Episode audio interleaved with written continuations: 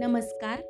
कवितांचे दालन भावनिक विकासाचा आविष्कार ह्या उपक्रमात मी वैशाली सावंत आपणा सर्वांचं स्वागत करते.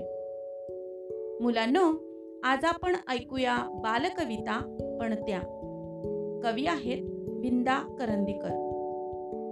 पणत्यांचे म्हणजे दिव्यांचे आपल्या भारतीय संस्कृतीमध्ये खूप महत्त्व आहे.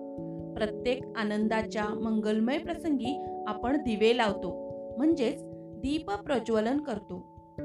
अशी ही ज्ञानाचा प्रकाश देणारी पणती स्वतः जळून दुसऱ्याच्या वाटेतील अंधार दूर करत असते दुसऱ्याला नेहमी योग्य ती दिशा दाखवत असते.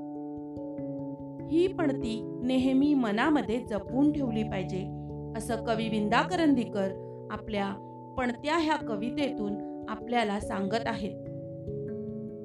ह्या कवितेतील भाषा अतिशय सोपी आणि आपली अशी वाटणारी आहे.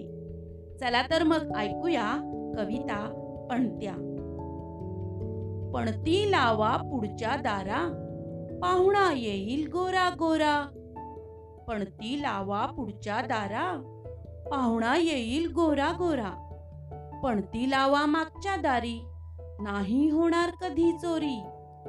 पणती लावा मागच्या दारी नाही होणार कधी चोरी. पणती लावा तुळशीपाशी धनधान्याच्या पडतील राशी.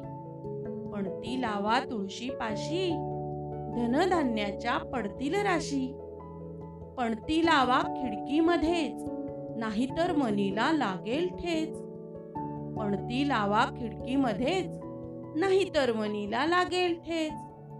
अंगणात लावा पणत्या साठ वाट सरूंना दिसेल वाट. अंगणात लावा पणत्या साठ.